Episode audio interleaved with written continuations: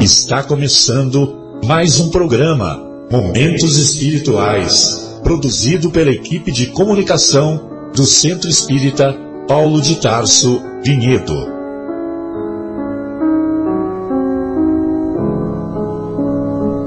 Se guardas contigo o estigma do sofrimento, indagando pela solução dos velhos problemas do ser e da dor, se percebes a nuvem que prenuncia a tormenta e o vórtice traiçoeiro das ondas em que navegas, vem conosco.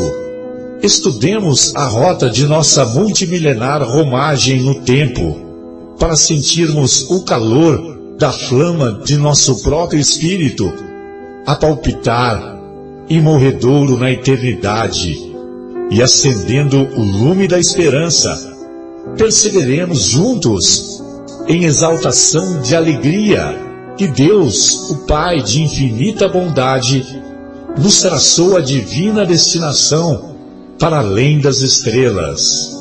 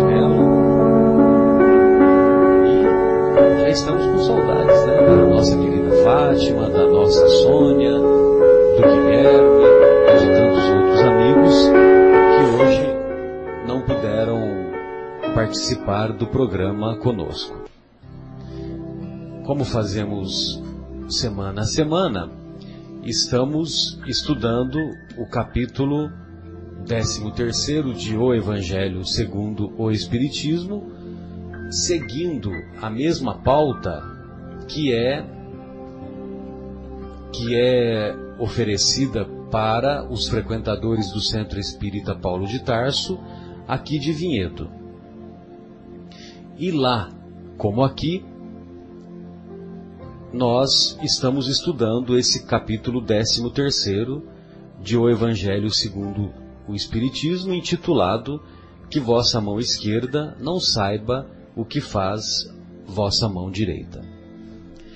Muito bem. E para preservar os, as palavras do Mestre Jesus, palavras e ensinamentos que são válidos para qualquer tempo e situação e local em que nos encontremos, então nós vamos encontrar lá nas anotações do evangelista Mateus duas passagens, uma do capítulo 6, que compõe o Sermão do Monte, e outra do capítulo 8.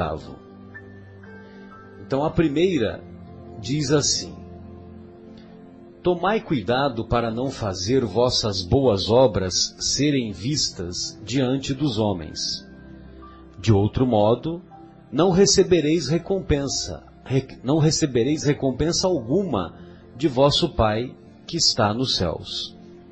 Quando derdes esmola, não façais soar a trombeta diante de vós, como fazem os hipócritas nas sinagogas e nas ruas, para serem honrados pelos homens.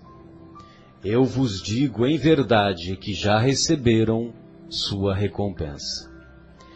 Mas, quando derdes uma esmola, que vossa mão esquerda não saiba o que faz a vossa mão direita, a fim de que a esmola fique em segredo, e vosso Pai, que vê o que se passa em segredo, vos dará a recompensa.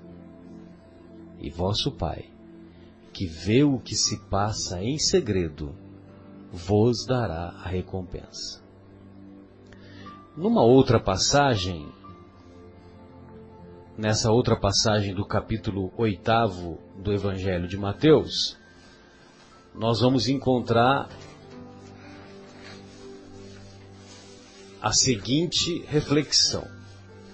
Uma grande multidão seguia Jesus quando este descia do monte. E ao mesmo tempo, um leproso veio a ele e o adorou, dizendo: Senhor, se quiseres, podes me curar. Jesus, estendendo a mão, tocou-o e disse-lhe: Assim o quero. Fique curado. E nesse momento, a lepra foi curada. Depois Jesus lhe disse: Não diga isso a ninguém, mas vá mostrar aos sacerdotes e ofereça o donativo prescrito por Moisés, a fim de que isso lhes sirva de testemunho. Muito bem, então vejam os estimados ouvintes, João, Marcos, Mateus, Lucas, é, que os ensinos do Mestre são muito mais profundos do que parece à primeira vista. Nós nos recordamos com satisfação quando ele nos ensina a orar, a fazer preces. E quando fazemos preces, nós devemos ter em mente três objetivos. A prece tem três objetivos: louvar a Deus, agradecer a Deus e pedir o necessário. É verdade que nós mais pedimos do que louvamos e agradecemos. Mas o objetivo é esse. E quando Jesus nos ensina a orar, que é uma passagem muito bonita que se encontra lá no capítulo 27 de O Evangelho segundo o Espiritismo, então ele diz que nós devemos trancar, entrar no nosso quarto, trancar o quarto com a chave e ter um diálogo sincero apenas com Deus. E tudo o que pedirmos nesse encontro, se pedirmos com fé, com fé ardente, com fé fervorosa, nós seremos atendidos. Por quê? Porque Deus vê o que se passa em secreto. Deus vê o que se passa em segredo. Essa prece, Deus perceber o sentimento o sentimento é em consonância, em coerência com o nosso comportamento, certamente ele vai nos conceder os meios necessários de superarmos as nossas dificuldades ou de encontrarmos a inspiração para os desafios que a vida nos propõe. Então, veja você que quando ele se refere à esmola ou à prática do bem, ele também faz esse paralelo de, de que nós não busquemos a recompensa terrena, de que nós não busquemos o aplauso ou a aprovação dos homens, mas que devemos buscar antes a aprovação da nossa consciência. E aquilo que se passa na nossa consciência somente Deus é capaz de detectar. Certamente que os, os benfeitores espirituais também, né? Os espíritos superiores, os espíritos de alta hierarquia, eles são capazes de ler e detectar os nossos reais sentimentos, os nossos reais pensamentos. É verdade. Mas e... por quê? Porque eles, eles estão próximos de Deus, né? É, sim. E acho que quando Jesus fala tranca-se em seu quarto, né? Exato. Acho que ele diz o nosso interior mesmo também. Sim, né? sim, bem lembrado, é. Marcos, porque é, numa avaliação mais profunda, nós podemos entender o quarto não como quarto físico, né, de quatro paredes e de porta, mas nós podemos entender o quarto, o nosso quarto íntimo. Íntimo. Por isso que nós podemos fazer preces em quaisquer locais é. que, que, nos encontremos. É. E, e, ele, bem lembrado e bem lido que você citou, Marcelo, Jesus disse que é, Deus é, nos, nos ouve em segredo, ou seja, ele, ele ouve o nosso interior. Né?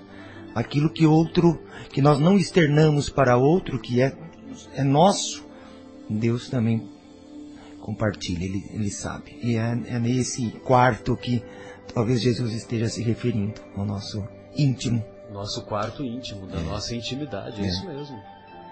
E, e a, e, a, esmola, quando não dada, esmola eu digo assim, digo ajuda, caridade, quando não dada de, do íntimo mesmo, de coração, ela, é evidente que o bem chega à pessoa, mas é inócuo né, nessa questão de, de querer fazer a caridade, é, da, da, da visão espiritual, da visão de Deus, né, para esta. Evidente quem quem recebeu a caridade é, recebeu de, de bom grado e vai ajudar. Porém, a intenção daquele que deu, se não for de coração mesmo, de amor ao próximo, é, fica uma coisa somente aparência, né? Exatamente, né, Marcos? Porque se tivermos uma pontinha de interesse, uma pontinha menor que seja de interesse, é, que nós sejamos vistos, que nós é, que nós queiramos ou que nós tenhamos o desejo de que as pessoas que estão sendo ajudadas por nós, que elas é, tenham o reconhecimento, olha como que o Marcelo é bom, acabou, né? Já acabou. perdeu todo o benefício, que é toda a recompensa, entre aspas, né? Perdeu, que, perdeu o crédito, né? É. Já perdeu Ou que os outros saibam, você queira fazer é. para que os outros saibam que você está fazendo, também não tem o porquê. Né? Por isso, por isso que nesse sentido, eu particularmente sou um admirador dos mineiros, né? Porque os mineiros se caracterizam pela Descrição. É, pela descrição, né? Exatamente. É mineirinho, faz tudo em silêncio, faz tudo quietinho, né? Pão de queijo, aquela coisa toda. Mas o, o e, e, é interessante, porque o, quem foi o mineiro do século? Quem foi considerado o mineiro do século XX? Chico Xavier. Chico Xavier. É. E olha que, olha só, hein, disputou com Pelé. É. Disputou, porque o Pelé é tricordiano, né? Também. Uh, disputou com Carlos Drummond de Andrade. Nossa. Meu, ele disputou com pessoas que não é fácil não, né? Uhum. E, e naquela história maravilhosa que nós já contamos aqui, da história do Jorge, né? O Jorge é aquela uhum. personagem que, que frequentava lá, o, o, lá em Uberaba o trabalho do Chico, uma pessoa muito simples, é, muitas vezes mal vestida, mal cheirosa, com mau hálito, aquela coisa toda, e que quando se aproximava do Chico, é, todo mundo fugia né, da presença dele, né, pelas características físicas menos favoráveis, né, vamos dizer assim, e, e o Chico nunca se afastou dele, né? E, e o interessante é que tem um detalhezinho que o Adelino da Silveira conta na história, que em todo aquele tempo que o Jorge frequentou as atividades dos sábados à tarde, lá na à tarde, começo, a partir do, da, da, do final da tarde, né, que começavam os trabalhos, mas se estendiam, né, pela noite afora e pela madrugada, né? Ele, em todos, em todos aqueles anos, o, os amigos próximos do Chico, e o Adelino conta isso na história, ele, os amigos nunca souberam quanto que o Chico dava em dinheiro para cada uma das pessoas que ele ajudava. Puxa. Né? Porque o Chico, ele, ele, ele deixava separado o dinheiro, né? Eu não sei se era uma vez por mês ou se era toda semana, não sei direito esses detalhes. Mas ele deixava dinheiro separado para dar para aquelas pessoas que ele, que ele sabia que tinham necessidade, tinha dificuldades, tinha necessidades. Puxa vida. E, e você imagina, por anos a fio, mesmo as pessoas próximas nunca souberam qual foi o valor. Então você imagina, né? O, que coisa. O, o mérito, né? É. O mérito diante dos olhos de Deus de uma pessoa como como Chico, né?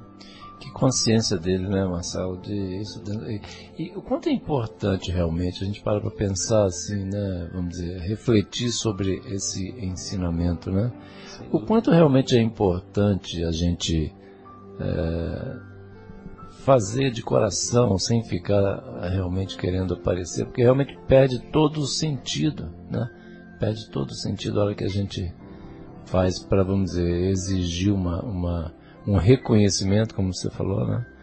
Ou é, da própria, vamos dizer, da pessoa que está sendo auxiliada, ou um reconhecimento da sociedade, né? Como o Marcos comentou, quer dizer, é, perde totalmente o sentido, né? Como é legal assim a gente é, entender, né? A gente, é legal a gente conversar sobre isso para, é, vamos dizer, avaliar a importância desse desse o ensinamento. Mérito vira demérito, né? né? Pois é, pois é. E como cresce, né, a nível de é, é, vamos dizer, de importância, de, de benefício para nós, vamos dizer, quem consegue fazer isso aí sem ficar preocupado com retorno, etc. Como isso, quanto a gente recebe lá no coração, na é verdade? E o sentimento em nós que fica, né? Um, um sentimento tão bom, aquele, aquela caridade feita sem esperar nada em troca, fazer por fazer, assim, por amor ao próximo, por amor ao próximo. Incondicional incondicional. Você se sente bem. Né? É Até verdade. a sua própria consciência fala, nossa, nossa, foi tão bom isso, né? Não sei. É um, o sentimento realmente é muito bom, né? Do que de você fazer e ficar esperando. Não é, não é caridade. Né? É, e, e, é interessante isso, né? Porque quando a gente avalia, é, eu não sou psicólogo, né? Mas eu tenho uma admiração profunda sobre a psicologia, né? E, aliás, se eu pudesse, hum, vamos dizer assim, parar com tudo, né? Vamos dizer, se eu, se eu me tornasse independente financeiramente, eu pararia tudo e iria estudar psicologia, né? Hum, legal. E mas isso lógico que eu aprendi ao, ao longo, aprendi ou tive afinidade com o passar do, do, do da, da experiência, experiência inclusive na prática vida, né? médica, na prática convive aí com as pessoas, né? na convivência com as, os com as pacientes, pessoas, né? os pacientes, que muitas vezes você detecta muito mais as necessidades psicoemocionais do que as necessidades físicas. É, Há muitos problemas de ordem física são, são simples de serem resolvidos. Mas não é, não é esse que é o problema maior. O problema maior, por exemplo, uma pessoa tropeçou, né? Ah, imagina, eu tropecei, foi só um tropeção. Será que foi só um tropeção? Por que, que ela tropeçou? Que ela, será que a, a vista dela não está boa? Ah, mas a minha vista está boa. Eu fui no oftalmologista, a minha visão está perfeita, com óculos, sem óculos, com lente, sem lente. Mas por que, que você tropeçou? Ah, porque eu estava desatenta. E por que, que você estava desatenta? Né? Ah, porque eu estava pensando na morte da bezerra, né? Como nós dizemos lá no interior, né, Marcos? É. Por que você estava pensando na morte da bezerra? Você entendeu? Então, quer dizer, são uhum. perguntas que os, o pessoal da psicologia, da psicanálise vai aprofundando, e aí um simples tropeção é capaz de detectar um, um trauma ou um conflito psicológico que precisa ser melhor elaborado, que precisa trabalhado, ser, né? Que precisa ser melhor tratado. É verdade. E, e é interessante porque em várias ocasiões nós vamos encontrar nas palavras do Senhor é, nós vamos encontrar esse, esse objetivo, né, da busca da recompensa. Ou seja, Jesus, evidentemente, né, como Cristo planetário, como espírito de altíssima hierarquia, já sabia que uma das, uma das buscas que o homem faz até hoje é a recompensa. Então, Uhum. ele faz referência à recompensa em várias situações. Sim. Na, no fazer o bem sem ostentação, que é esse essa passagem evangélica, que a vossa mão esquerda não saiba o que faz vossa mão direita, e a busca da recompensa também na oração, Sim. né? em que muitas vezes nós colocamos os interesses materiais acima dos espirituais. Sem Nós ainda não compreendemos que os interesses que devem prevalecer são os interesses espirituais. É.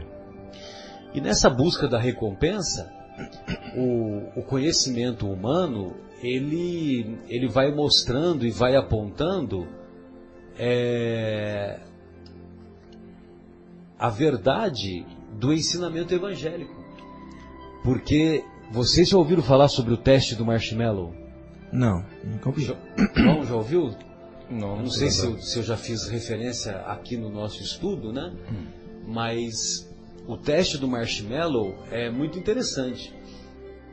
Então, por exemplo, esse, esse, essa, a referência a esse teste nós vamos encontrar, nós vamos encontrar na, na, na obra O Poder do Hábito,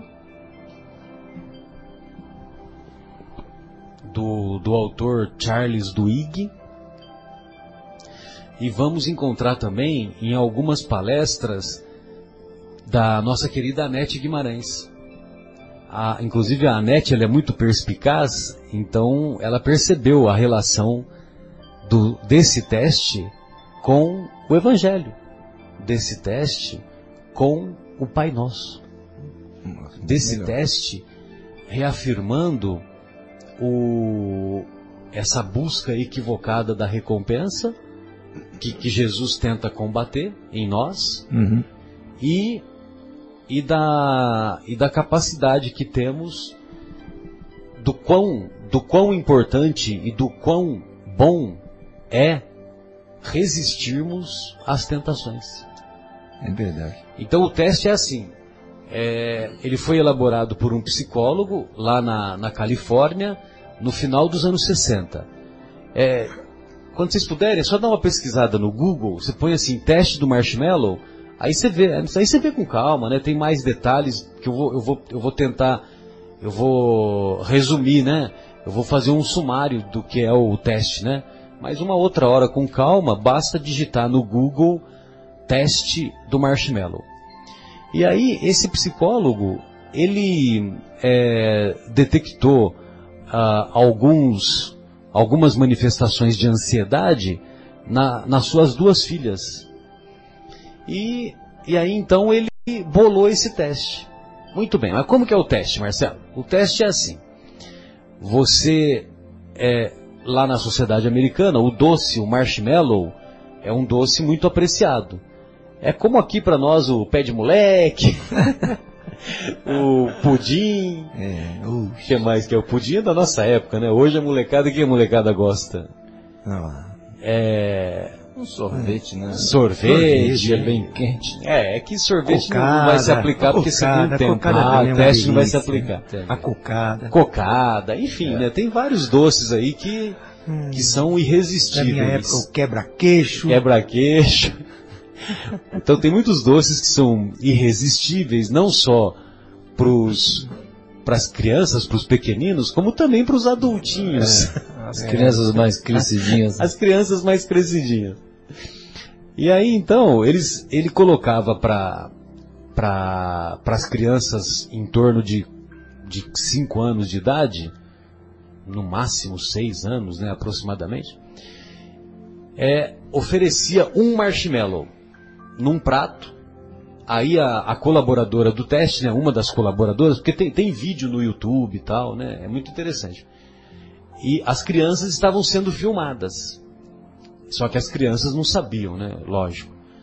E aí o, o, era colocado um marshmallow no prato e a colaboradora falava, olha, se você não comer, quando eu voltar, daqui a 5 minutos, daqui a 10, daqui a 15 minutos, variava, né?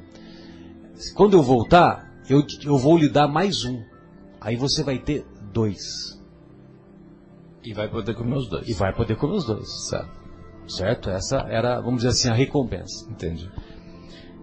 Bom, de antemão, eu já vou lhe dizer que eu não saberia esperar e eu comeria.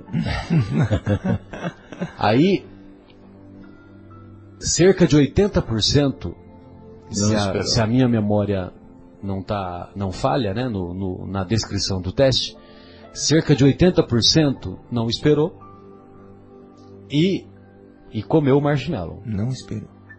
Aí o que, que, eles, que, que eles fizeram? Eles pegaram e acompanharam os 20% que não comeram, que esperaram, que adiaram a recompensa, que souberam esperar o segundo marshmallow. Só que eles acompanharam ao longo da vida, por décadas, essas crianças. Acompanharam por décadas. Isso é que é trabalho científico verdadeiro. Uhum. Trabalho científico verdadeiro é isso. Embasado mesmo. É, né? é você acompanhar por muito tempo, principalmente é, esses, esses, essas alterações ou, ou esses dados relacionados ao comportamento. Muito bem. E os resultados foram abertos agora, no, na década passada, no começo dos anos 2000, 2005, alguma coisa nesse sentido. E os resultados foram abertos pela, pela filha do idealizador. Ele já havia desencarnado? Ele já havia desencarnado. Só que a filha tornara-se psicóloga e ela deu andamento. Olha que E ela, interessante. ela foi a, a que abriu o resultado.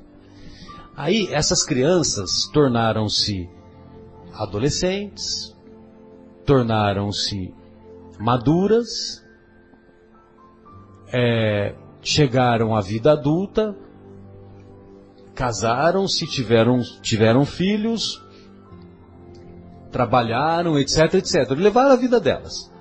Muito bem. Essas pessoas que resistiram foram ou tornaram-se os melhores alunos, os pais brilhantes, educadores brilhantes com seus familiares, familia- familiares, eh, famílias de comportamento ético, ético, moral elevado, tornaram-se profissionais brilhantes nas suas áreas e pessoas de alta produtividade. É, estava até lendo aqui, até o índice de massa corporal dessas pessoas foi diferente. O índice de massa corpórea também foi diferente. Interessante, né? Entendeu? Puxa vida, muito bacana. Depois eu quero ler mais sobre Mais isso. detalhadamente. É, muito bom. E aí, aí é que vem a perspicácia da nossa querida Anete Guimarães. Porque é um trabalho que ah, demonstra que se você adia a recompensa, se você espera a recompensa, se você resiste à tentação, Tentação, é. você se torna uma pessoa, Melhor. uma pessoa melhor. Sem dúvida. Então, quando Jesus fala lá no Pai Nosso, não nos deixeis cair em tentação, ele não está falando uma frasezinha apenas para ser bonito, apenas para agradar. Uhum. Ele está falando, ele está dando um ensinamento de base científica. Olha só. É. Não à toa, não à toa, nós, eu não cheguei a ler, mas tem um livro que vocês tinha ah, nas bancas de jornais, é, chamado assim, o maior psicólogo de todos os tempos, né? Jesus, o maior psicólogo de todos os tempos. Verdade. Ou o maior psicólogo que já existiu. né? Então, é, essa abordagem que Jesus faz da, da, é, da recompensa é uma abordagem mais profunda do que parece. Verdade. É verdade. Né? Verdade. Sem dúvida. E nós vamos atrás da recompensa. É, lembra no Velho Oeste, né? Wanted. É, é, Tinha aquela, aquele cartaz, a foto do cara que era procurado, né? Dead or Wanted. alive. É, é, vivo é, ou morto. vivo né? ou morto, Vivo ou isso. morto ainda. é death É ou or Al- Alive? Or é, al- live, alive, é, é. uma coisa assim. Vivo ou morto, é, precisaria do, do Guilherme aqui pra, É. pra nos apoiar. E o wanted era demais, né? Porque depois, want é quero, né? Querer. Não, e. O verbo e, é querer, Não, né? e com reward, né? Que é a recompensa. É, isso. Exatamente. E no cartaz vinha a foto, o, aquilo que ele era querido, né? Ou seja, É. procurado, né? Querido. Não era muito querido, ele era procurado. Procurado. E o, o valor da recompensa embaixo, né? Exatamente. Oh, meu Deus. E, e nós, nós vamos ainda, nós olha que ainda está se nos... repetindo ainda nos dias de hoje, né? Sim, sim. É, a polícia, É, a tá polícia brasileira, volta né? e meia, cartazinho nos- nas comunidades. Quem oferece é, Recompensas ali então para oferece recompensa uma denúncia financeira se uma denúncia mesmo anônima, tá, é, chegar Uma ao pista sobre a pessoa. É, não, só no Brasil, né? Quer dizer, na realidade isso, isso ainda É, ainda é uma prática, é uma mundo, prática porque é bem- uma prática Então, mas, mas eu só, só fiz referência a essa recompensa por causa do dinheiro, né? Porque nós, é, nós focalizamos a grana, né? exatamente aquele reward que é a recompensa lá. Exato. Mas sabe que, viu, Marcelo, você falou de que é recompensa, né? Eu acho que nós, assim como, assim, caso queiramos fazer a caridade, de amor mesmo, não é? Não é nem pensando em outra encarnação ser melhor. Ah, vou, vou, tô fazendo isso para na outra encarnação, né? Eu, eu voltar melhor, ou sei lá, eu. Não, é, eu, eu creio que nós não devemos nem pensar nisso. Lógico que não, né? sem Evidente, dúvida. né? É um, é um não. bem pelo bem. Sim. Não importa se você está querendo lá, sei lá, eu ser bem recebido no céu, né? Com, com São Pedro, as chaves. lá. Não, não é nem isso. É, realmente é fazer o bem pelo bem mesmo e Sim, sim. não pensar nem no, no pós-morte. E aquilo que você comentou aí, né, Marcos, eu também tá- tinha puxado aqui, bem assim, o seguinte, a hora que a gente vai fazer, né, participa, tem essa, essa- esse privilégio de participar de qualquer situação, né, é, de uma forma desinteressada, É, o bem-estar que a gente sente depois é uma coisa dá muito tão boa sim. que não tem, não existe dinheiro para pagar essas coisas, não tem, dúvida. não tem nada material que, que, né, Marcelo, assim, que, que, vamos dizer, que corresponda, né, É, aquele bem é um sentimento íntimo, aquela mesmo, paz, aquele, a, a gente que estuda, né, quer dizer, os nossos ouvintes, né, muitos, né, podem não ser espíritas tal, mas assim, a gente que estuda, né, o espiritismo sabe que existe toda uma equipe espiritual envolvida em situações, né, por exemplo, a gente, em muitas situações, nós vamos, nós vamos ser é, utilizados pelos benfeitores, né, para realizar o bem, né?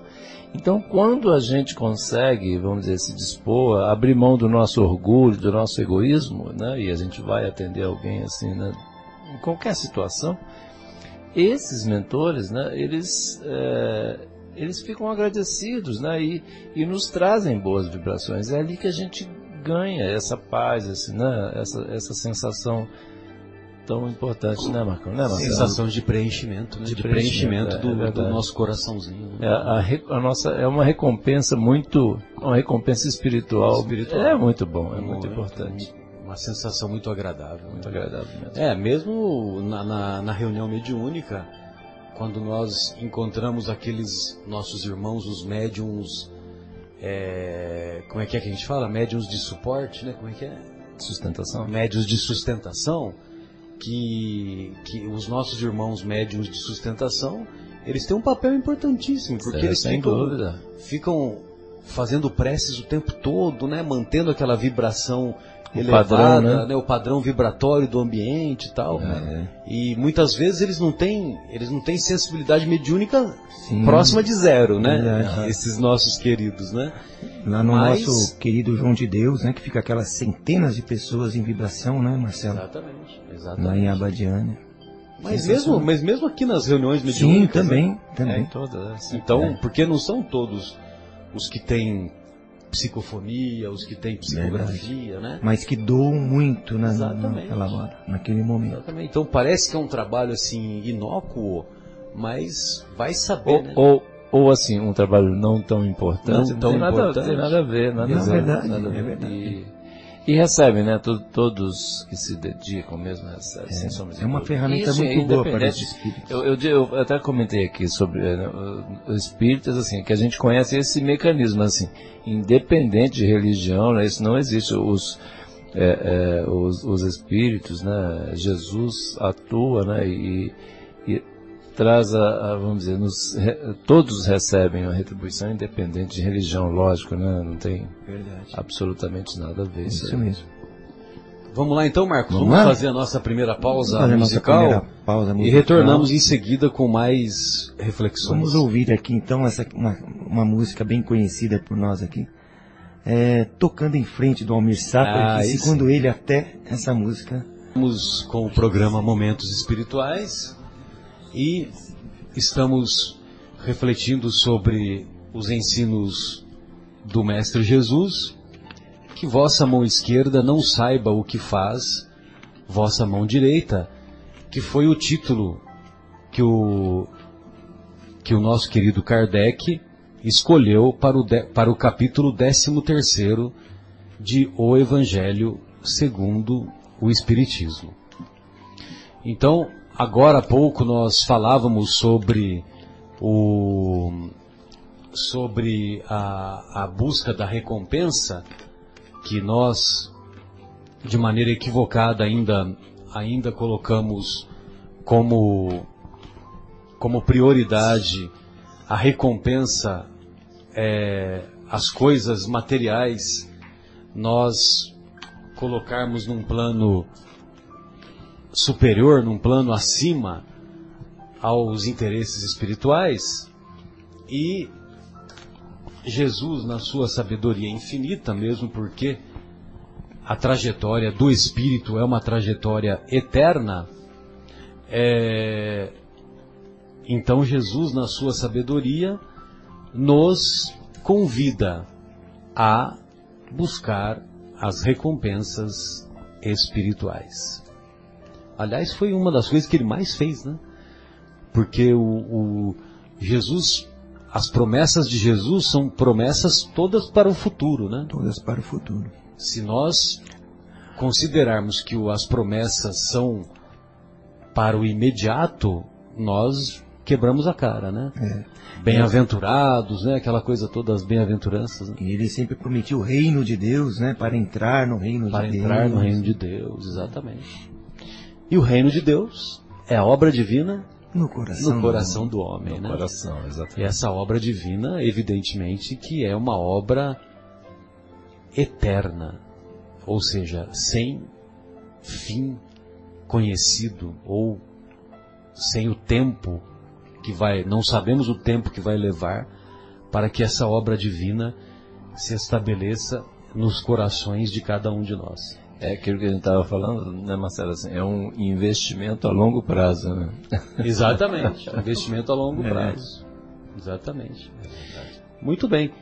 E aí, João, você escolheu uma, alguma das mensagens aí do, do, do nosso querido André Luiz na Então. obra Vivendo o Evangelho, que sempre nos apoiamos? Exatamente. Então, Marcelo, eu estava vendo aqui, é, como sempre, né, o nosso querido André Luiz, é, eu separei aqui a, a lição 154, Ah, com beleza. o título Caridade sem Orgulho, né, que é, Exatamente. Eu é muito achei ela muito bacana também. Muito bacana, quer dizer, tem uns conceitos muito interessantes, uma conclusão muito é, importante, assim, legal para gente, a gente debater, né, conversar um pouco Exato, mais. né? exato.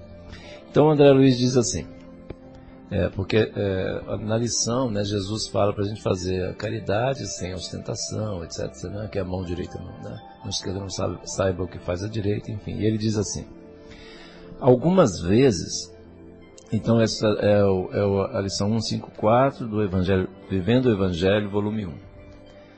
É, ele diz assim, algumas vezes é inevitável a publicidade no serviço do bem Olha que legal, né? Uma constatação. É que às vezes é inevitável, realmente. Não tem jeito, né? Você É, vai fazer uma feijoada fraterna. Fraterna e tal, Tem né? que ter a divulgação. É, né? é, senão, senão não ocorre, né? Vamos dizer, não, não se atinge o objetivo. Então, algumas vezes é inevitável a publicidade no serviço do bem.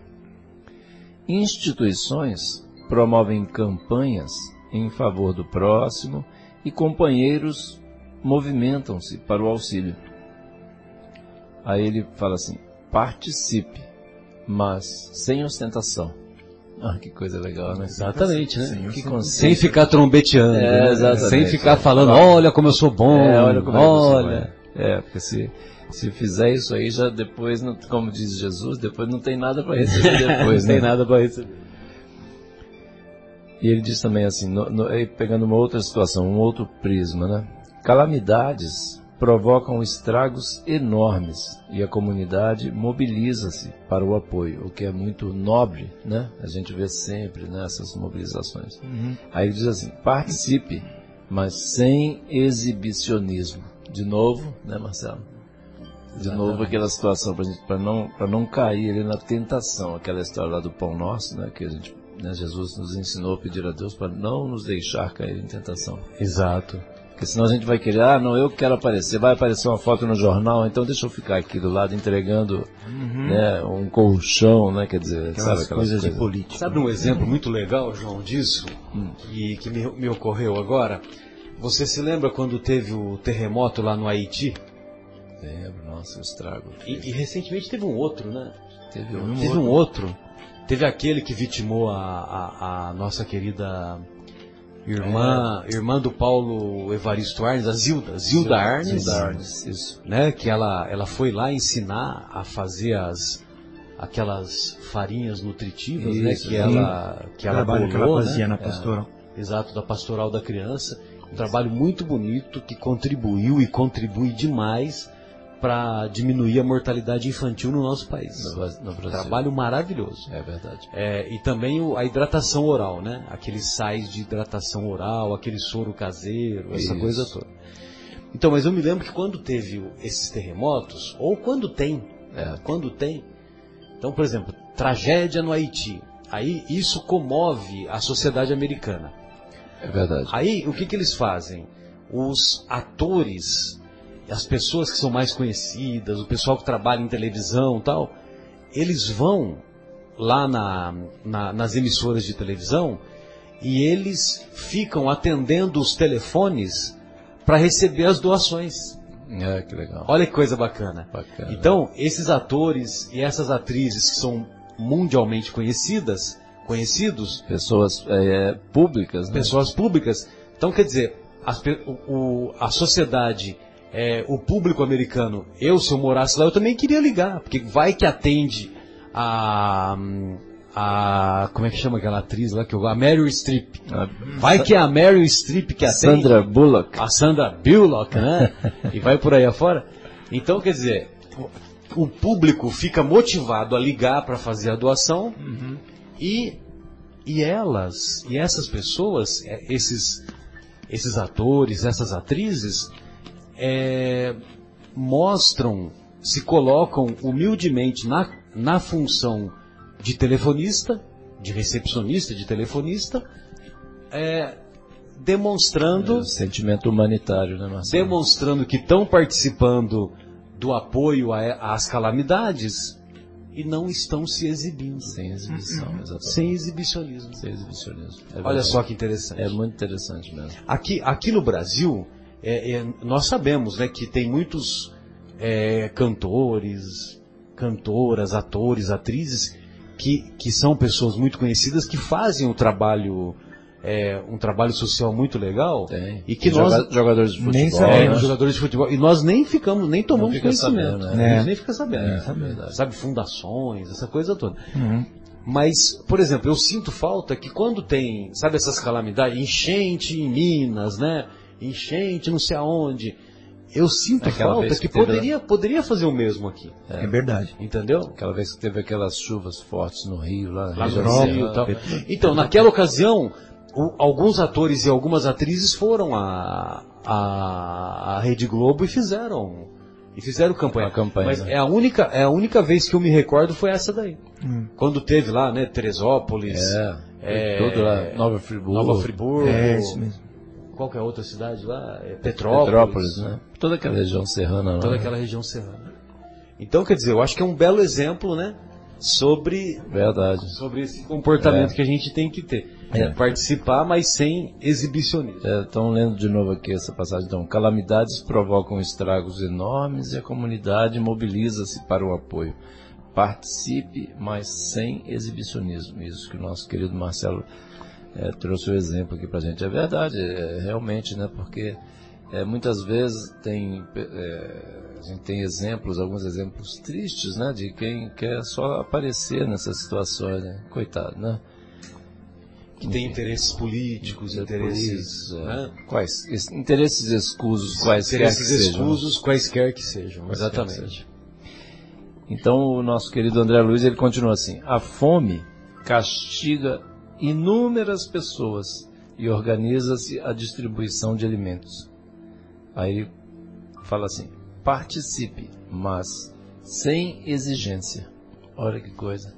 Né, que é, senão vai chegar lá e falar, não, você é, tem que ser, ó, só, só pode quem tem três filhos ou mais, quer dizer, começa aí tá o outro lá que está passando fome, né, e não pode receber. São coisas assim, né, que são tristes, né, tem alguns exemplos tristes. Mas a gente, a gente chega lá, né, Marcelo? Sim. Então, e te- tem esse lado, né? E tem o lado também é, de que, por exemplo, olha, eu vou participar, mas eu vou lá, só que eu quero um quarto com ar condicionado, eu só vou trabalhar da- das 8 da manhã às 5 da tarde, Certo, certo. à noite eu não quero nem saber, vocês que se viram, não vou participar da limpeza, Tem- você está entendendo? Então, quer dizer, que voluntário que é esse? Não se, não se despiu do orgulho, né? Não quer se dizer, despiu do orgulho. E o meu nome tem que ser o primeiro a ser falado. Meu nome tem Ah, que é. ser o primeiro a ser falado. Só Tem faltava par- essa. é, tem que participar lá da foto, né? Tem que estar na foto lá com É, poxa, é, Oh, realmente. Deus. E, Ó, e, ah, pode desculpa, falar? Perdão. Não, Não, claro. não, João. Eu, eu, eu- desculpe, eu ia comentar outra, coisa- outra Diz aí o situação. que querer. Pode falar, Não, não. pode falar. A questão de você. Não, eu ia falar um outro assunto. Você está na leitura aí, belíssima por acaso, né? Mas estava falando daquele, daquele, daquele assunto que as pessoas vão até em casa pedir donativos, esmolas e tudo mais. E você o faz querendo Se livrar. já se, se livrar, já ficar livre logo, não dá logo para eles e quer dizer, né, esse tipo de do belíssimo trabalho que você que você conduz também, né, Marcelo da, da Alta de Souza. Era só isso que que é muito belo trabalho e, e as pessoas, muitas delas, até os mais humildes, dão de coração os donativos. Ah, sem dúvida. A campanha da arrecadação de alimentos é interessante, né? Porque a campanha Alta de Souza, a campanha da Fraternidade Alta de Souza, que nada mais é do que a campanha da arrecadação de alimentos. Ela surgiu no começo dos anos 50, a princípio em Mato Grosso, e depois veio para São Paulo capital. E aí depois foi se difundindo, né? Foi se dif- difundindo pelo Brasil todo. E é em memória, o nome escolhido foi Alta de Souza, porque teve a inspiração da Alta de Souza, né, o espírito Alta de Souza, e também porque quando a Alta de Souza viveu, ela morreu jovenzinha, né, 20 e poucos anos ela já morreu, se não me engano, acho que ela era portadora de tuberculose, e em vida ela escreveu meia dúzia de livros que, que se encontram, inclusive, publicados tal, né. Não sei se ela, se ela tem cadeira ou teve cadeira na Academia Brasileira de Letras. Poxa. Mas ela foi muito reconhecida, apesar de morrer jovem, né? Como Castro Alves também morreu Também. jovem, né? 24 anos, né? É. Você acha? 24 anos, o cara já tinha escrito O Navio Negreiro. Inclusive, semana passada nós lemos aqui uma poesia dele do Ah, do Parnaso. né? Ah, Linda poesia. Linda. Poxa vida, eu não tinha visto, legal. E, e aí, então a, a Alta de Souza, quando ela era viva, ela foi, ela foi acolhida por uma família, é, porque os pais dela, eu não sei se morreram cedo, ela ficou órfã, eu não me lembro dos detalhes da vida dela, mas eu me lembro que uma outra família, Ah, que era doutor. parente dela, é que a acolheu. E, e aí ela teve oportunidade de estudar, teve oportunidade de, de, de progredir no- na parte cultural. E e aí, como essa, essa família que a acolheu era uma família mais abastada, é, um dos componentes da família é as casas das pessoas pedindo alimento para levar para quem mais necessitava. Entendeu? Então, é. mais ou menos é por isso que, que a, idealiza, a idealizadora da campanha levou o nome de Alta de Souza. Muito legal. E é muito legal, porque a gente percorre as casas. Sim. É, aliás, os estimados ouvintes que, que, ouvintes que quiserem participar, não é preciso ser espírita, que, basta a vontade. É só ir lá no Centro Espírita Paulo de Tarso, a, no domingo às 10 da manhã, e nós, das 10 da manhã até o meio-dia, nós percorremos algumas ruas de Vinhedo e arrecadamos aquilo que é possível e depois voltamos lá para o Paulo de, de, Tarso, fazemos a contagem e fazemos a, a prece final de agradecimento. E, e antes de sair também já fizemos a prece inicial. Né? E esses alimentos aí são para distribuição para as famílias carentes. Assim, e, aqui, e os alimentos arrecadados, o objetivo é que esses alimentos façam parte da, da cesta básica que vai beneficiar as 90 famílias que a nossa casa contribui para diminuir o para diminuir as suas a dificuldades, carência, né? É. Então, e eu, eu, até uma coisa que eu vi o Marcos, o Marcos comentou, uhum. e eu já tive o prazer de participar algumas vezes aí com o Marcelo essa campanha. Uhum. E assim, a grande maioria das pessoas, né, a recepção é muito boa, né, Marcelo? É, assim, é impressionante como assim a gente, independente de religião, tudo, as pessoas nos acolhem, né? Eventualmente. A maioria não pergunta, assim, a maioria. É, não pergunta nada, assim, é, a, mas a grande maioria, quase a totalidade, né? Existe um caso ou outro perdido, sempre, sempre tem, né? Que não aceita, não entende direito, enfim. Mas assim, a grande maioria, é, a gente não sente nenhuma pressa. É né? Também que a gente aborda, né, seguindo as orientações que o próprio Marcelo nos passou é. no início, assim, de, a gente aborda com toda a educação, etc., conversando, explicando o objetivo, né? inclusive uhum. já foi comentado aqui, mas assim, muitas pessoas. Teve uma situação de um, um senhor uma vez que comentou comigo, eu tive essa, essa experiência, um senhor que comentou comigo, falou, nossa, que bom que vocês fazem esse trabalho, puxa vida, eu, eu é, lá o pessoal da, da igreja que eu frequento a gente não faz, né? Mas deveria fazer. Parabéns pelo trabalho que vocês é. fazem. Olha que coisa legal, né? Quer dizer, e assim, de uma forma totalmente sem aquela, aqueles, aquele orgulho, né? De, de, de, de seita, de religião, não tem nada a ver, né? é. né? Na realidade, assim, ó, são para é auxiliar as pessoas que estão passando dificuldades. Né? Inclusive tem aquela, aquela situação super emocionante que estávamos eu e o Zé Ricardo, né? a gente estava conversando sobre coisas, dificuldades, às vezes dificuldades da vida, não sei o que. E a, a regra é passar e, e, bater em cada uma das portas, independente se é, é rico ou pobre, é, né? É. E nós estávamos assim em frente a uma casa, né, muito assim, pobre, né? Muito pobre, assim, um barraco mesmo, né? Uhum. Aí batemos, pro, batemos palma, né? Bate palma lá, saiu uma senhora, magrinha, assim, é, com traje, você vê assim, a situação ali financeira era crítica, né? Uhum.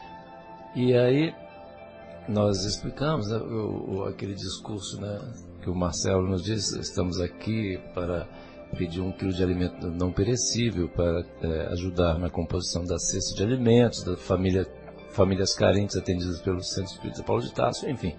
E aí a, a, senhora chegou e falou, não, eu quero ajudar sim, peraí, peraí, peraí, eu já passei fome, agora eu quero ajudar porque eu tenho condições de ajudar. Olha só que situação.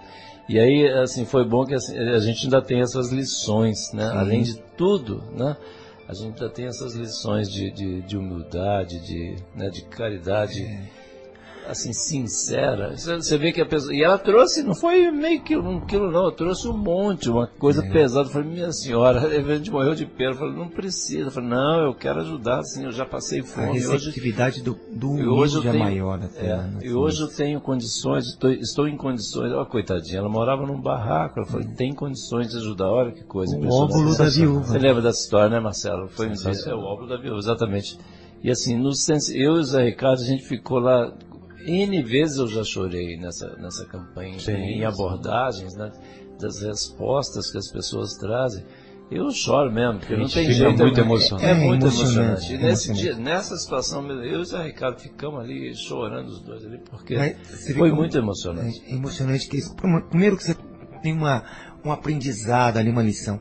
Mas no final do, do trabalho é aquela sensação que você tem. Ah, nossa. Nossa, De leveza, de, né? leveza, de preenchimento. de preenchimento, de felicidade. É verdade. né? E É muito impressionante. Mas é, esse, é, é, é essa É um trabalho sensação que não tem. É, e o objetivo de percorrer todas as casas, como você falou, sem exceção, o objetivo é porque nós, nós somos apenas um instrumento de dar a oportunidade para as pessoas praticarem a caridade. Exatamente. Só isso. Nós só Sim. apenas somos instrumentos, só isso. instrumento, isso né? mesmo. E, e, e, por exemplo, você, a gente tem que percorrer as casas mais humildes porque para fazer prevalecer aquilo que o Marcos pescou, que é o óbolo da viúva. A passagem do óbolo da viúva, que inclusive encontra-se nesse capítulo, que a, a, a esmola da viúva, aos olhos de Deus, ela foi considerada muito mais valorosa do que as esmolas das pessoas mais abastadas. Uhum. Porque as pessoas mais abastadas davam do que sobrava. Do que sobrava. Uhum. E, e Jesus sabia que aquela moeda que a viúva estava dando, aquela moeda ia fazer falta para ela. Entendeu? Exatamente. É. Você imagina, viúva na época de Jesus, lá no Império Romano, meu Deus, É, não é né? fácil. É, era dificuldade para né? sobreviver naquela época. É. Então, é, a gente percorrendo as casas humildes, nós estamos dando a chance para essas, para os nossos irmãos que moram nas casas mais humildes, para que eles também pratiquem a caridade, É verdade. para que Deus veja o, o real sentimento do coração dele, porque mesmo que ele dê meio quilo ou metade do de, de um pacotinho de café, né, que seria 250 gramas, é, aqueles 250 gramas vai ter muito mais peso do que os, os nossos irmãos que também ofereceram, ofereceram com, com carinho, com amor, Isso. mas no cômputo da espiritualidade, né, no cômputo da matemática divina, vamos dizer assim, é, aos olhos de Deus, essa pessoa vai ser, vai ter um comportamento mais meritório, né? É, e, e reforçando o convite do nosso querido Marcelo aqui, os nossos ouvintes aí que quiserem, vamos dizer, ter essa sensação lá no coração, compareça domingo lá no Centro Espírita Paulo de Tarso, às Às 10 10 horas, isso, 10 horas sai a equipe pra, né, de Kombi lá, tal, de carro para Não é preciso ser espírita, Não é preciso não tem ser exigência espírita. nenhuma nesse sentido. É, e a, e a sensação é um trabalho maravilhoso, e, inclusive para ajudar, né, para auxiliar pessoas que realmente estão passando dificuldades, né, que o Paulo de Tarso tem aquele trabalho que distribui semanalmente, né, cestas, né, Marcelo? E, e esses alimentos vão ajudar a compor essa cesta. É um, é um trabalho muito interessante, muito importante. É. E muito prazeroso, assim. É né, prazeroso. o- o- e até final. citar, assim, até foi bom até o- a gente, nós entrarmos no assunto do Alta de Souza, né? É reforçar o, o trabalho do, do Centro Espírita Paulo de Tarso, que é, que é belíssimo. A, a arrecadação de alimentos, na época de aula, porque é um centro espírita que, que ele visa muito essa questão da doutrina espírita de, de, de não formar, mas é, é, ensinar, ah, né? Ensinar, então tem os cursos doutrinários que nós temos lá. Na época que, que estamos tendo curso, há um certo número de arrecadação pelos próprios alunos. Agora, na época de férias, o Centro Espírita Paulo de Tarso tem uma dificuldade maior ainda em formar as cestas básicas, porque aquela ajuda que vinha dos alunos, né, daquele, Deixa de ocorrer, deixa né? de ocorrer. Dezembro, janeiro e julho. Mas a necessidade das famílias Não, não, não para. não para. Então cai bastante a, a arrecadação, né? Então, é, e aí para reforçar ainda mais o convite às pessoas que querendo praticar um bem, praticar uma caridade, Bem lembrado. né? É verdade. Que necess- necessita-se mais ainda desse, de- de- dessa, ajuda. Então, e tem, e tem a, a, o que eu vou falar agora, eu, eu já vou adiantando o pensamento, né, adiantando o meu comentário, que eu acho um exagero. Mas, dentro da doutrina espírita, há espíritas que consideram que espiritismo é campanha alta de Souza. Entendeu? Uhum. Mas por quê? Por que, que eles acham isso? Eles, em parte, eles, eles têm razão. Mas, volto a dizer, eu acho que é um exagero. Uhum. Por quê? Porque a campanha alta de Souza, você dá oportunidade para as pessoas praticarem a caridade, ao mesmo tempo que você também está fazendo a caridade. Claro. Né? claro. A Você está levando a campanha- sua boa vontade. É, né? a campanha dá oportunidade, mas você está sendo instrumento de ir lá, bater né, nas portas das pessoas, a gente vai, bate com, com humildade, né? Como o João falou, a grande maioria das vezes as pessoas fazem doação, fazem doação com amor, com carinho, de boa vontade, É verdade. mas evidentemente que às vezes tem pessoas que nos batem a porta Sim. batem a porta na nossa cara, né? Vamos dizer assim. Uhum, uhum. Tem outras vezes que há manifestações de incivilidades, né? Vamos dizer assim. Uhum.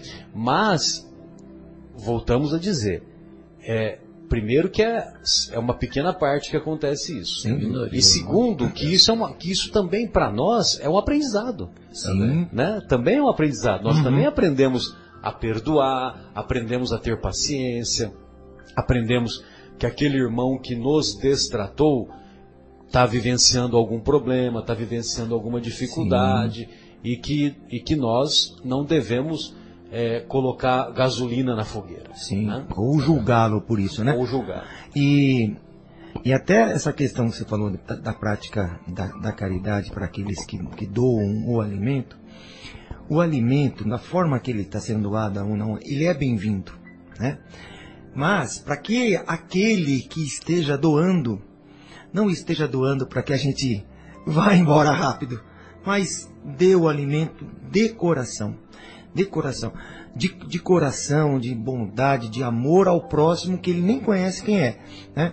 Porque e- o- esse doador entregando o alimento no seu interior, é, querendo já que a pessoa, ó, vamos logo embora, vai, entrega logo isso para ele, não.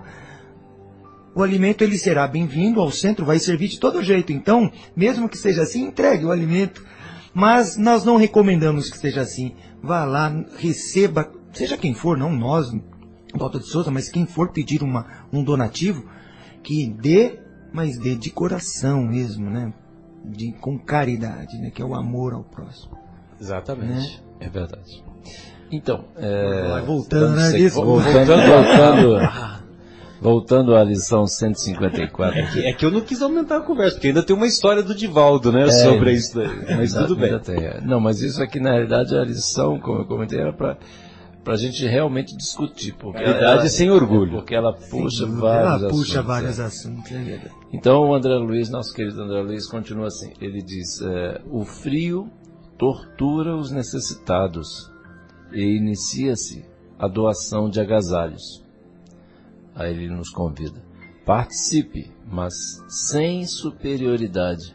Olha que coisa, Uhum. né? Aí, João, vou abrir, abrir um parênteses também. Agora, agora, agora é a hora de abrir o Não, não, não é o do Divaldo ainda. É Ah, uma tá. outra coisa que eu tive a oportunidade de conhecer quando eu fui lá em Pedro Leopoldo. Né? Eu tive a oportunidade de, Pedro, de ir até Pedro Leopoldo faz dois anos, né? ainda não completou dois anos. É, foi em 2016. E nós fomos lá, que eu tinha muita curiosidade de conhecer né? a casa de Chico Xavier, a Fazenda Modelo, onde ele escreveu Paulo Estevão, onde ele escreveu há dois mil anos e assim por diante, né? E, e aí, indo até lá, nós fomos muito bem recebidos por um, por um senhor que é o, o supervisor, o coordenador da casa de Chico Xavier. E essa casa, ela se tornou uma espécie de museu.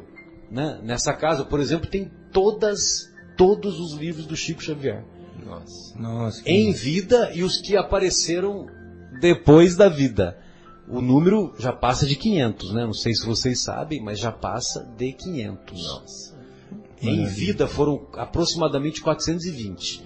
Eu não sei o número ao certo, mas foi em torno de 420.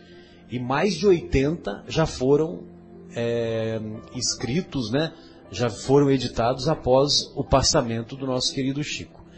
Muito bem.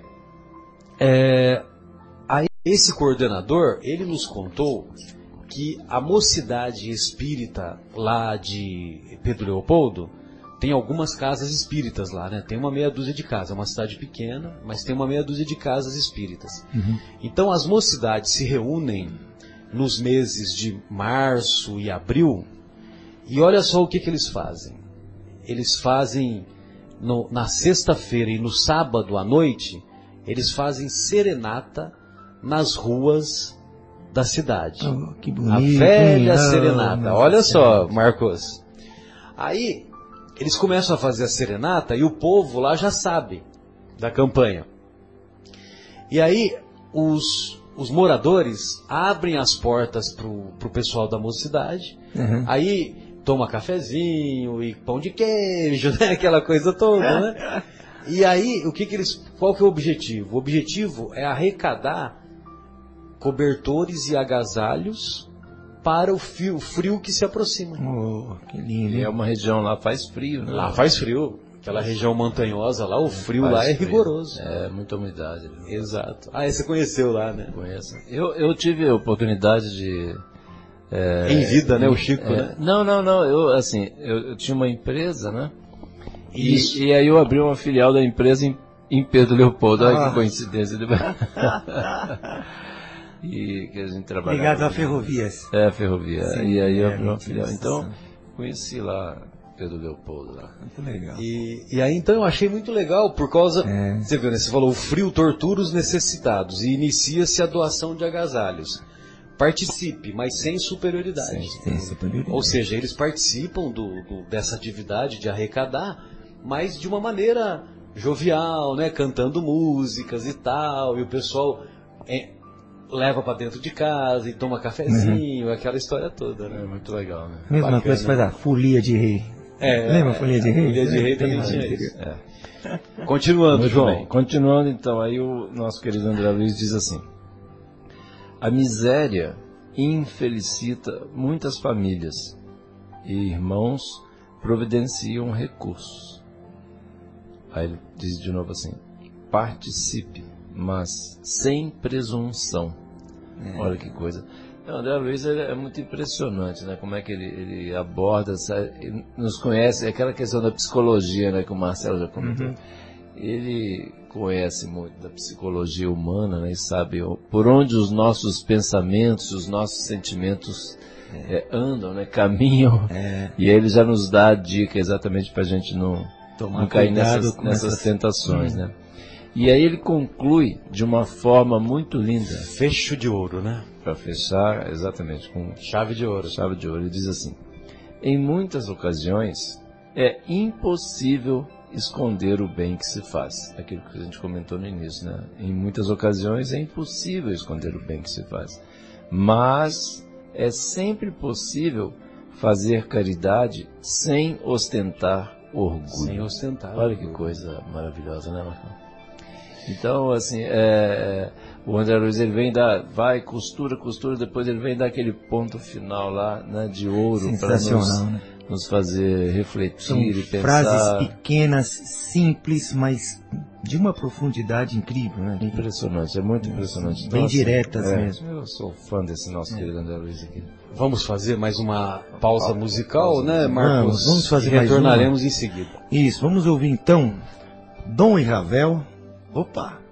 Retornamos com o programa Momentos Espirituais, hoje abordando algumas reflexões sobre o capítulo 13 de O Evangelho segundo o Espiritismo. E esse capítulo 13 que a vossa mão esquerda não saiba o que faz a vossa mão direita. É, eu gostaria de fazer alguns comentários acerca do nosso querido Divaldo Pereira Franco, não pelo fato dele ser espírita, mesmo porque nós temos inúmeros exemplos de irmãos que abraçam outras é, outras Religiões. outros pensamentos filosóficos, Ah, outras religiões, Aham. e também são pessoas de, de altíssimo nível. É, independente se são, se são nossos irmãos católicos, se são nossos irmãos de origem protestante, se são budistas, se são Judeus. judeus, se são islamitas e assim por diante. Inclusive, entre é, o- o- os judeus, os nossos irmãos judeus, eles fazem um trabalho maravilhoso, né? O, o Severino Celestino da Silva, ele conta que é, ele, ele tornou-se amigo, muito amigo de um, de um judeu e, e isso fez com que ele é, tivesse condições de viajar com frequência lá para Israel, para a cidade de Jerusalém, para Tel Aviv, para as outras cidades inúmeras lá, né? Certo. Tanto é que tem um trabalho muito bonito que, é, que lá na Rádio Boa Nova ela, ela faz essa promoção de você conhecer a, a não só Israel, como Israel, Egito, né? E vocês, você tem a oportunidade de fazer um passeio de 15 dias que você conhece lá o Monte Sinai, aonde Moisés Ah, recebeu os. Dez Mandamentos, o Monte Tabor, onde Jesus teve a transfiguração. É, você conhece todos os locais, os locais santos, né? Entre aspas, né? Uhum. ditos santos. E, e é muito legal porque se você vai na companhia de alguém que conhece, como o Severino Celestino, então ele vai explicando, né? Olha, aqui é a casa de Pedro, em Cafarnaum, aqui é não sei Ah, aonde, e vai por aí afora, né? Eu particularmente gostaria de fazer Nossa, esse passeio, né? Quando eu puder, sem dúvida eu vou fazer. Tomara que seja com o titio Severino. Uhum. E aí o Severino, como ele foi, ficou muito amigo lá de um, de um amigo judeu, ele, é, numa das ocasiões, esse amigo, ele tinha uma lojinha lá em Jerusalém, né? Brimo, né? Lojinha. Ele tinha uma lojinha. Eu não me lembro exatamente qual, o que que era que ele vendia, né? Mas ele estava lá conversando com um amigo e dali a pouco aparece uma pessoa, uma pessoa é, vestida, é, vestida assim, bem vestida, com um cachecol no pescoço, ah, pedindo ajuda. Olha só, pedindo ajuda.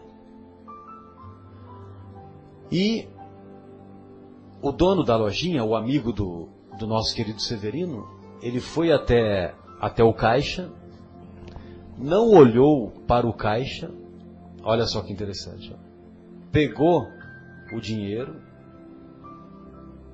não que, não que tenha esvaziado o caixa, né? não é isso, né? pegou uma quantia, não olhou e entregou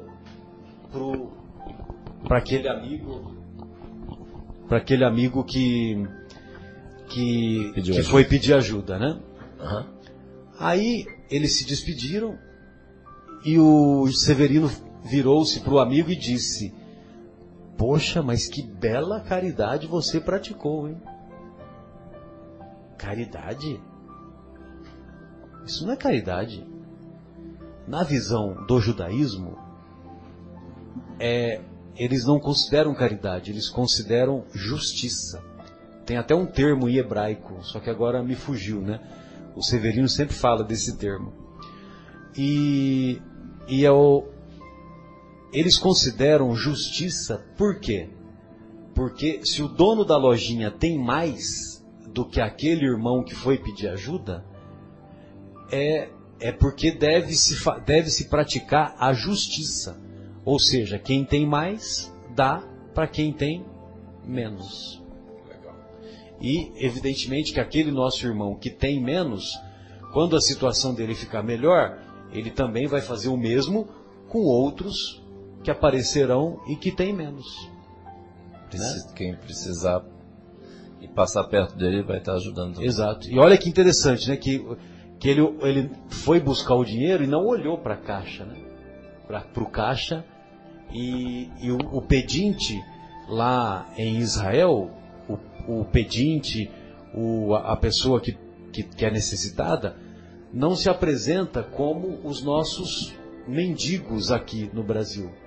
Que eu, muitas vezes os mendigos aqui no Brasil, eles se aproximam de nós mal vestidos, é.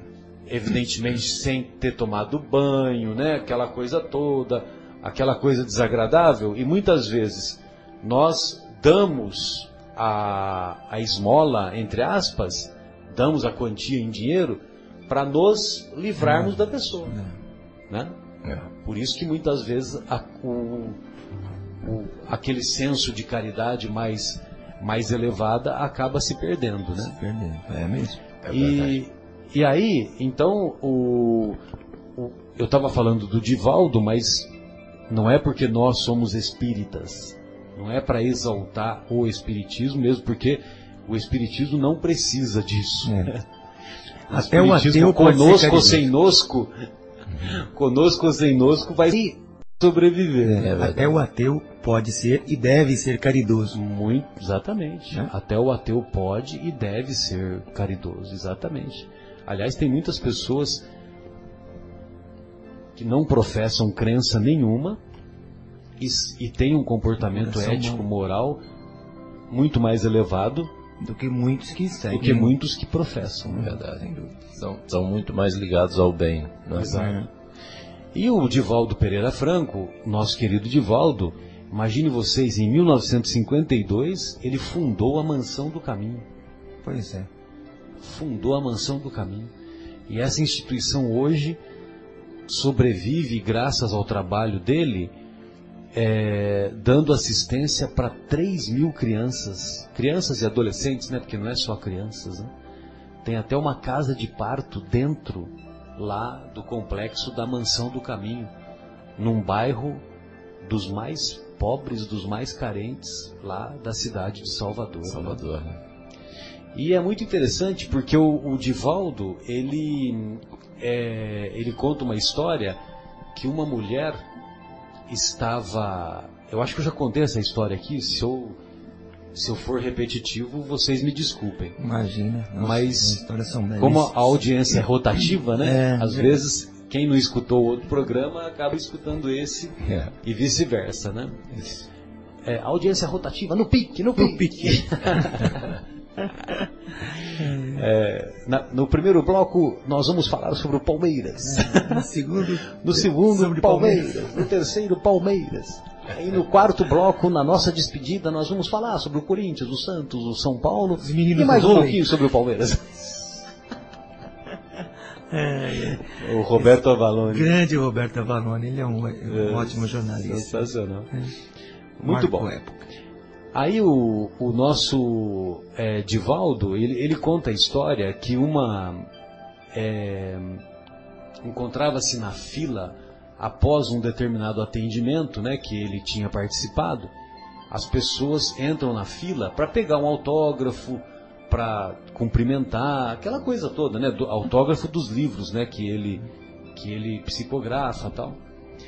Só que uma das mulheres era uma senhora carente e que tinha ido lá para pedir para pedir um, um favor financeiro para o Divaldo, né?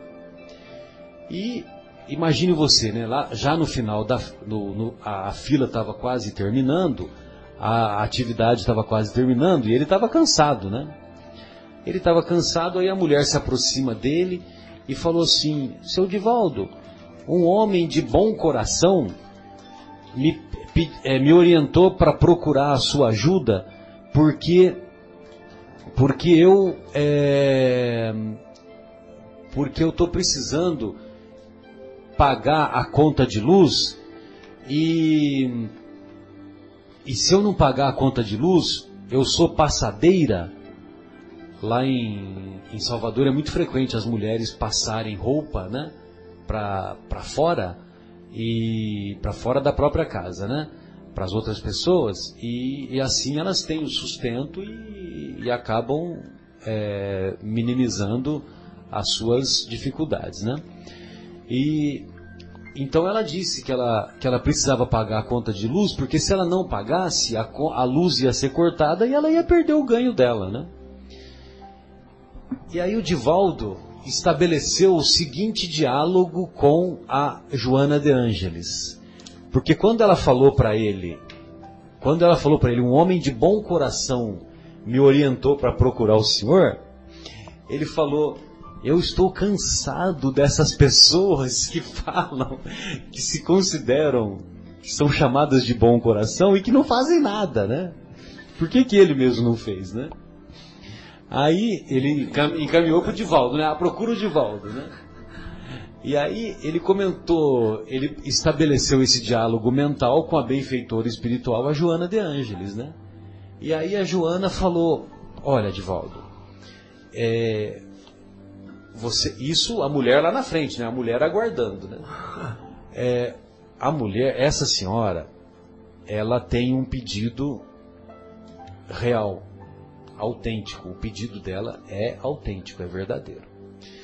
E ela ela orou com tanto fervor para nosso Senhor Jesus Cristo que comoveu o próprio Jesus. E sabe o que, que Jesus fez? Jesus falou: precisamos ajudar essa senhora. Quem temos lá na cidade de Salvador? Quem temos? Ah, temos o Divaldo. Ah, então vamos inspirar essa mulher a procurar o Divaldo. Olha que coisa, hein? Entendeu? Aí, que lindo. Um homem, um homem de bons sentimentos, olha só, ela mudou, né? Não mais de bom coração, porque bom coração e tornava o, o, o, o, como é que fala, o nosso querido Divaldo ficava irritado, né? Com o termo bom coração. Um homem de bons sentimentos orientou essa senhora a procurar você. Mas, mas como é que eu vou ajudar ela? Eu não tenho esse dinheiro. É, você não tem, mas Nilson tem. Nilson é o, o primo do Divaldo e que e que coordenou todo o trabalho do Divaldo. Ele, ele é recém-desencarnado, né? Ele desencarnou faz aproximadamente três anos, uma coisa assim. É, e aí o Nilson, ele é que organizava, né? Que coordenava, que manipulava o dinheiro da instituição, essa coisa toda. Controle financeiro, Controle financeiro e coisas do gênero. E outras coisas, né? Porque não era só isso que ele fazia. Né? Ele foi um trabalhador, foi um braço direito um fiel escudeiro do Divaldo. É, imagino. E aí o, o Divaldo, o Divaldo, aí a Joana falou pro Divaldo, é, você não tem, mas o Nilson tem. É só você falar pro Nilson. É. Entendeu? Aí ele ele até faz uma brincadeira depois quando ele conta essa história, né? Irmã, então quer dizer que o meu nome está na lista do Senhor? Ó. Oh. É, é, tá, Divaldo, tá, tá na, tá, na, tá na lista do Senhor. Quem, quem nós temos, quer dizer então que está no time, né? É, quem está no time. Olha que fazer parte do e é time é, de Jesus. Exatamente. Quem é o é, nosso representante lá? Porque a, a, a, Joana de Ângeles, ela faz, uma, ela faz um comentário que eu acho assim, quando eu estou assim meio, meio down, né, meio deprê, né? ah, eu estou deprê é, quando eu estou é assim, meio reflexivo, né, melhor dizendo, então eu me lembro disso e isso me dá um novo desse pensamento. Dá um gás. Dá um gás, né? É. Que é assim, que o bem que se faz anula o mal que se fez. Né? E certamente nós ainda somos, ainda praticamos muito mal. Sem dúvida. Né? A contabilidade ainda temos... É, muitos equívocos que nós... Estamos negativo na contabilidade. O nosso saldo está negativo não, É, aquele saldo negativo. Muitos, é, muitos equívocos que cometemos não era para nós cometermos mais. É. Porque nós, nós temos um conhecimento do Evangelho do Senhor, do Sem Evangelho dúvida. de Jesus, e que nós sabemos que não devíamos cometer. A responsabilidade aumenta dia a dia. Então, exatamente. Então tem agora, por exemplo, tem pessoas que estão lá viciadas e que cometem as maiores atrocidades e violências e tal e tal. Mas são pessoas que ainda não conheceram o Evangelho de Jesus. Uhum. Que ainda não tiveram esse benefício que nós, que nós temos. É verdade. Então, quer dizer, essas pessoas, é esperado que elas pratiquem esses atos equivocados. Agora, tem muitos equívocos, muitos erros, muitos desvios que ainda praticamos que não era mais necessário. Nós já poderíamos ter virado essa página. né? É verdade. É verdade. Muito bom. E aí, meu caro, vamos de auxílio fraterno Opa. para fazermos o encerramento? Isso. Então a mensagem auxílio fraterno, também do nosso querido André Luiz, diz assim: Dê o alimento, socorra o faminto, mas não exija gratidão. Olha só, isso é fazer o bem sem ostentação. Isso é a mão esquerda não saber o que faz a direita. É. Dê o alimento, socorra o faminto, mas não exija gratidão.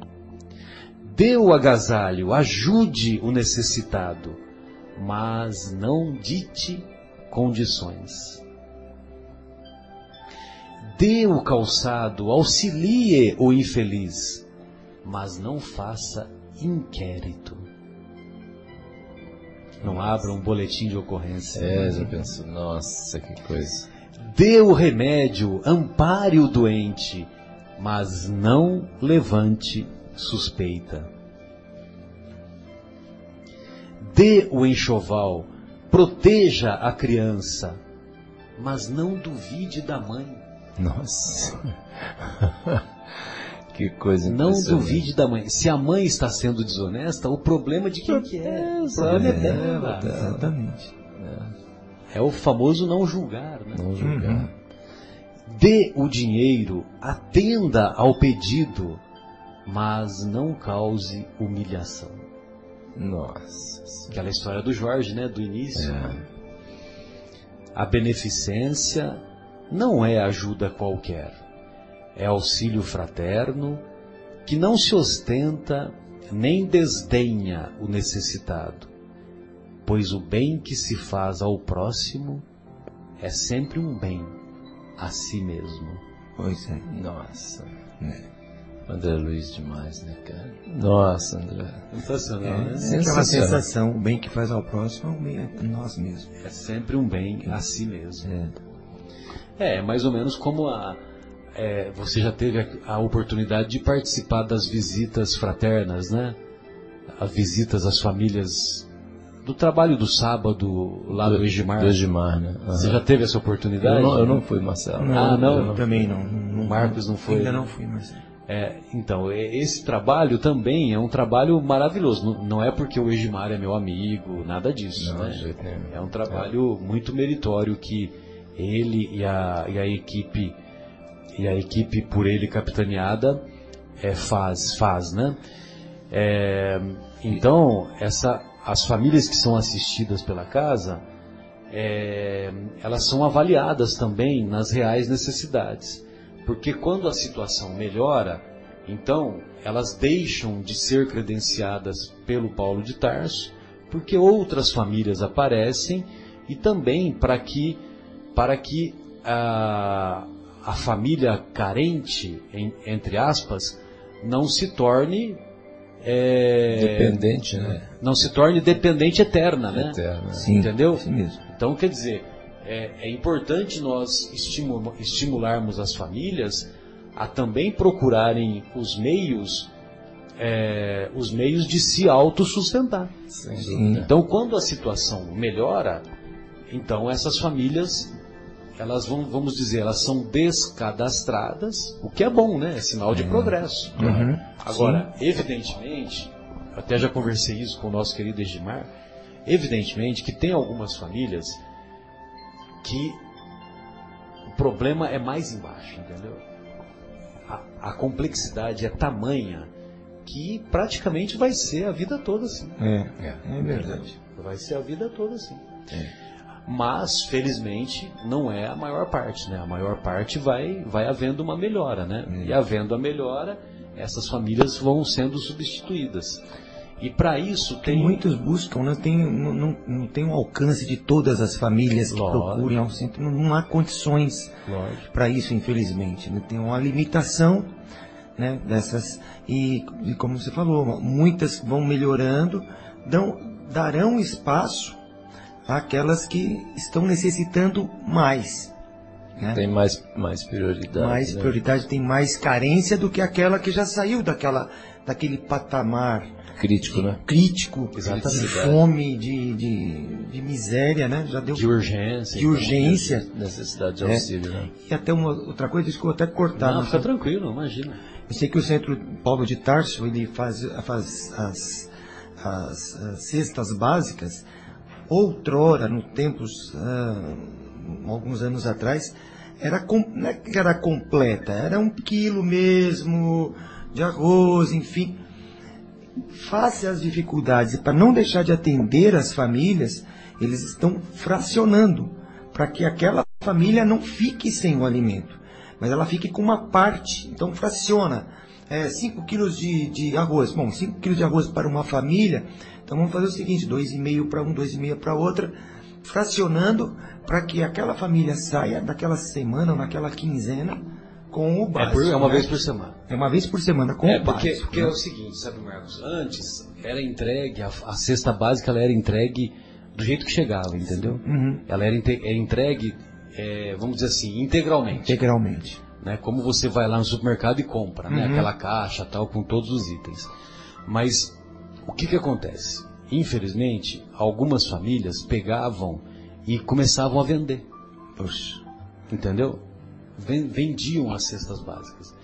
Então, com o objetivo pedagógico, com o objetivo de, é, de ensinar as famílias a buscar o autossustento, a, vamos dizer assim, a auto-independência, né? Para se buscar essa independência, é, então, o, não só o Paulo de Tarso, como muitas instituições é, ligadas a, a entidades religiosas, ou não, Humanitárias ou em não, geral. muitas né? entidades É, humanitárias em geral, melhor, melhor, melhor nome que você, que você achou, né, João? Então, é, observaram que você dando semana a semana, você atendia às necessidades. E aquelas famílias eram melhor monitoradas. Entendeu? Entendi. E-. Aí o trabalho do Egimar, ele, ele pega e ele vai nas casas das famílias, junto com a equipe dele. Então, geralmente, vai dois ou três da equipe dele, visita a família, a casa da família, vê como é que está a situação, é, detecta se tem algum problema, algum remédio que, que alguém da família está precisando, é, se precisa de alguma roupa. Enfim, Legal, hein? Nossa. então, quer dizer, uma coisa assim mais abrangente, né, nas Uhum. necessidades. Uhum. E também se está numa situação melhor, que já pode deixar de ser cadastrada. Sim. Entendeu? Ah, e é muito interessante, porque na despedida das visitas, a visita dura 30 minutos, 40 minutos, um pouco mais, um pouco menos, dependendo caso a caso. Entendeu? Uhum. E na despedida é. Sabe aquele livro Minutos de Sabedoria, Sim. do Carlos Pastorino? Sim. Então, a- a, a gente pede para o Egimar, né? Ele pede para alguém da família abrir aleatoriamente e aí a gente lê a mensagem e faz uma prece de despedida. Ah, E a mensagem que é lida, invariavelmente, tem a ver com os conflitos que aquela família está vivenciando. poxa. Entendeu? Porque depois eles falam, né, o que está acontecendo, o que está rolando, né? E teve uma vez, o João, que foi muito impactante para mim, né? Que nós fomos visitar uma família e, o, e a, a pessoa lá da família tinha problema com o alcoolismo, né?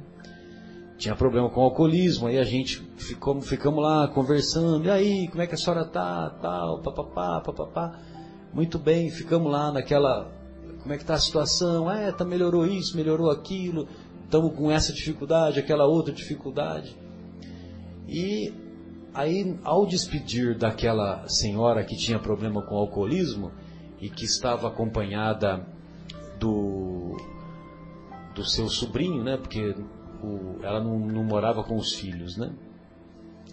Aí nós pedimos para ler, para abrir o livro, né? Do, do, do pastorino. E aí, uma das, a mensagem caiu assim: pare de beber. Ô, louco. Pare de beber. Eu fiquei assim, falei, meu Deus do céu. Mais direto que isso, né, Marcelo? Porque foi ela mesma que abriu o João. Entendeu? Olha. Nossa, eu nem sabia que tinha essa mensagem no livro. Você, você sabia que tinha essa Não, não sabia. E, e ainda fala, né, os motivos, tal, não, nem tanto male, não, nem tanto malefícios do ponto de vista biológico, né, mas malefícios do ponto de vista espiritual, do ponto de vista psicoemocional, né? É impressionante. Quase Nossa. caí duro. É a espiritualidade agindo ali, né? É, esses e trabalhos- então, eu contei tudo isso porque quando nós nos despedimos, aí o que, que a gente faz? A, a- a gente faz a prece e tal. Só que quando a gente.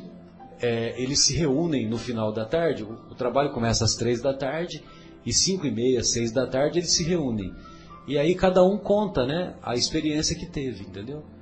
E evidentemente que você vai para casa. Então, quer dizer, quem quem é melhor auxiliado é o necessitado ou quem foi lá auxiliar? Pois é. Pois é. Às vezes fica isso também.